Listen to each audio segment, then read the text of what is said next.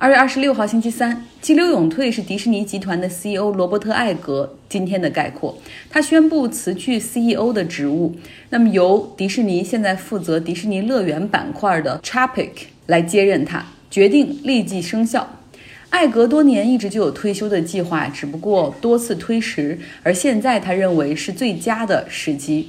在二零一九年的时候，迪士尼票房成绩喜人，几乎是整个迪士尼旗下的这种电影占整个美国全年票房电影的一半江山。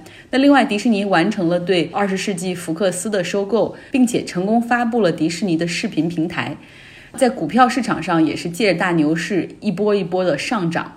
可以说，在艾格的管辖之下，迪士尼成为了美国最大的电影制片公司，美国最大的主题乐园公司，并且凭借着巨大的电影和电视库资源，成为了美国最大的影视剧资源库，极为的辉煌。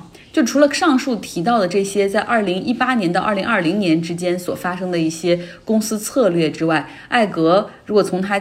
担任迪士尼 CEO 到现在，还完成了迪士尼对皮克斯动画、漫威影视的收购，这两笔收购都极为的划算。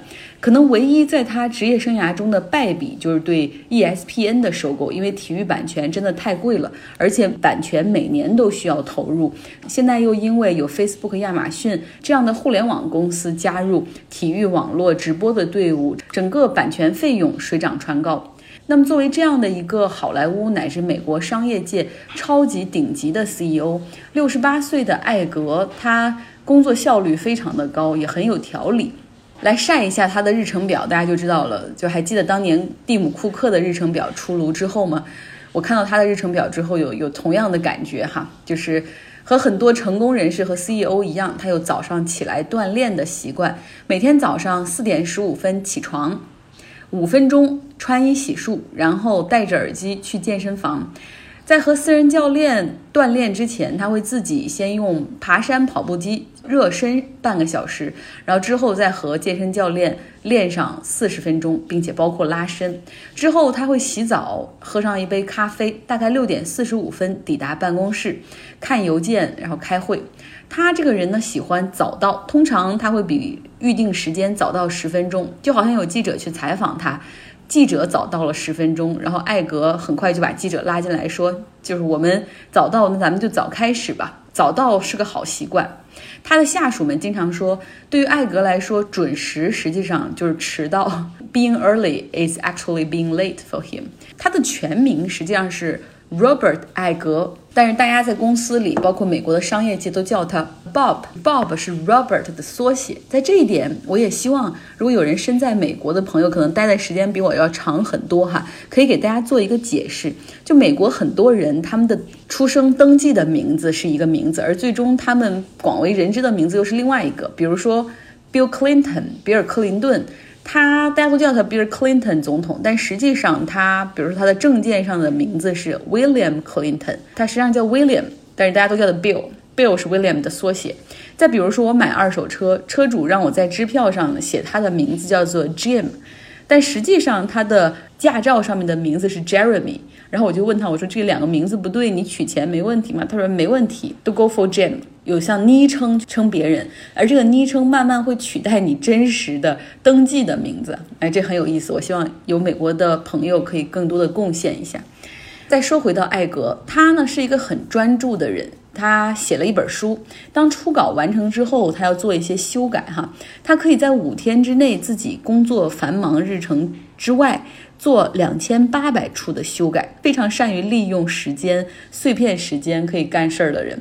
他这本书已经出版了，名字叫做《The Ride of Lifetime: Lessons Learned from Fifteen Years as CEO of Walt Disney Company》，也就是 讲他过去十五年担任迪士尼 CEO 的一些故事以及。到底学到了哪些和人分享做人和管理公司的原则？同时，他也讲述了自己是如何从洛杉矶附近的 Long Beach 这个地方的一个小男孩成长成为好莱坞 CEO 的故事。他的家庭很有意思，他父亲是一个广告公司的经营者，但是呢，因为父亲躁郁症 （bipolar），所以这个情绪两极分化很严重。他说，父亲的躁郁症影响了他做生意，也影响到了家庭关系。他从小就很习惯坐在二楼，听到父亲回来的时候，通过听关门和开门的声音来判断今天父亲的心情怎么样。读大学的时候，他选择了去纽约州，希望逃离家庭的那种压抑的环境。年轻的时候，他最想做的是电视评论员。那结果好不容易进了一个小电视台，却做了天气预报员，然后不太满意。后来在亲戚的帮助下，进入到 NBC 电视台。最开始做的也是跑腿的杂活儿。但是到了1985年的时候，随着 Capital City Communication 资本买下了 ABC，那么整个 ABC 电视台的风格开始转变，而艾格也逐渐获得了机会向管理岗位来转型。他的长项是眼光，善于发掘有潜力的电视节目或者电视剧，比如说那个时候的《Twin Peak》双峰镇就是被他一眼看中的。那四年后，他成为了 ABC 电视台的 COO。再往后发展，他的事业也很顺利。一九九五年的时候，迪士尼收购了 ABC 电视台，他顺理成章的就成为了迪士尼的人，进入了这个高管序列。不同于其他的经理人。可能要不停的跳槽来实现晋升，但是艾格从来没有在他的职业生涯中主动换过工作。那么现在呢，辞去 CEO 的职位，但是他呢还会继续对迪士尼保驾护航两年，会担任董事会的主席。新的 CEO 会向他来汇报。这种半退休的状态持续两年之后，他会彻底的退休。他说自己想享受生活，停下来要适当的闻一闻园子里的玫瑰花香。同时，他准备回报社会，去帮助参与解决 homeless 就流浪汉过多的问题，以及贫富差距过大的问题。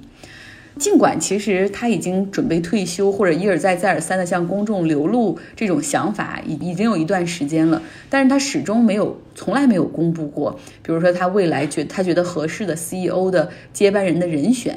因为过去他在迪士尼看的太多老大和老二对公司权力的争夺的时候，复杂的人事斗争导致公司出现摇摆不定的战略和策略，所以他这一次选择的是突然宣布，就是说我突然指定了他，然后好像没有任何征兆，但实际上是为了避免内部的人事斗争。看完艾格的故事，我最大的想法就是，哎呀，其实我也很想每天早上不要赖床，我我不想四点多起床，我不想那么成功，我只希望七点钟能够起来，然后迷迷糊糊的状态可以去外面通过跑十五分钟的步让自己清醒，从而能够提高清晨的效率。那我现在想办法克服赖床的习惯，就是把手机放到客厅里，然后那闹钟要是响的话，我必须从卧室爬起来，然后去客厅关掉闹钟，这样自然就不会再睡懒觉了或者赖床。但是我通常醒的会比闹钟的时间还要早，这个时候我就不愿意离开被窝，就醒来就起床，对我来说是是一件很难的事儿。所以从这一点看来，不论是毅力还是对自我时间的管理，哎呀，距离成功人士还有相当的距离。那艾格他他的那本书的图片，以及包括他目前在看三本书，这三本书的名字和图片，我也全部都贴到我的微信公众号上去了。想看看顶级的 CEO 在看什么书吗？找到张奥同学微信公众号。那么继续说回到今天的新闻事件，埃及的前总统执政了三十年的穆巴拉克去世，终年九十一岁。这样的一位我们的老朋友的陨落，其实也是这十年的事儿。穆巴拉克。他从来没有想过自己会在一九八一年的时候就当上埃及总统，那个时候他的职务是副总统，当时的总统是萨达特，他的前任是纳塞尔。是标准的鹰派，在阿拉伯世界中的真正的领袖哈。当时纳赛尔是那种民族主义，他要让中东兄弟们的原油都归自己所有，赶掉那种英美的公司。另外，他还要带着兄弟们和以色列对抗到底。但是因为这个阿拉伯联盟的联军战斗力很不行，屡次战争中都占不到任何便宜，反倒呢向埃及还丢掉了自己的土地西奈半岛。所以，当这个萨达特当选总统之后，他接受了美国的调停，决定呢与以色列开始和平进程，就是停止战争。结果这个时候呢，这个阿拉伯联盟很生气，认为埃及是叛徒，还把埃及从阿盟中除了名。自那之后，就陆续有极端的宗教分子想对他进行刺杀，但几次呢都幸免遇难。不过，一九八一年十月六号的时候，这个萨达特在开罗举行的阅兵仪式上，被从吉普车上跳下来的就是检阅的士兵枪杀了，当场身亡。穆巴拉克在这次袭击中，他就坐在旁边，他也受了伤，但伤情并不是很严重。随后呢，他接任总统的职位。穆巴拉克在一九八一年能够当选埃及总统，属于历史中的偶然事件。那么，正是因为经历过这样的极端刺杀事件，穆巴拉克当选总统之后，就加强情报分析，加强国家安全的维护，打造出了强大的利己国家机器。而在这种强人政治的统治之下呢，他也有举全部的资金去进行基础设施建设、拉动就业。那经济改革方面，他做的很少。埃及的债务问题，外债也是比较严重。他在任期间努力和美国拉近关系，成为美国在中东的最重要的盟友。因此呢，每年都有比较丰厚的美国的军事和经济援助。他帮助美国在中东推动以色列和平进程、巴以和谈，然后帮助制裁伊朗、反对萨达姆以及参与中东反恐等等。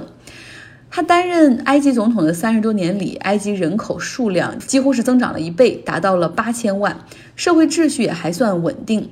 和他的前任不同，他的前任还是允许高层内部集体决策，但是穆巴拉克到了后期就越来越仰仗他的亲信，比如说他的儿子和亲密的几位幕僚，决策圈子实际上非常的小。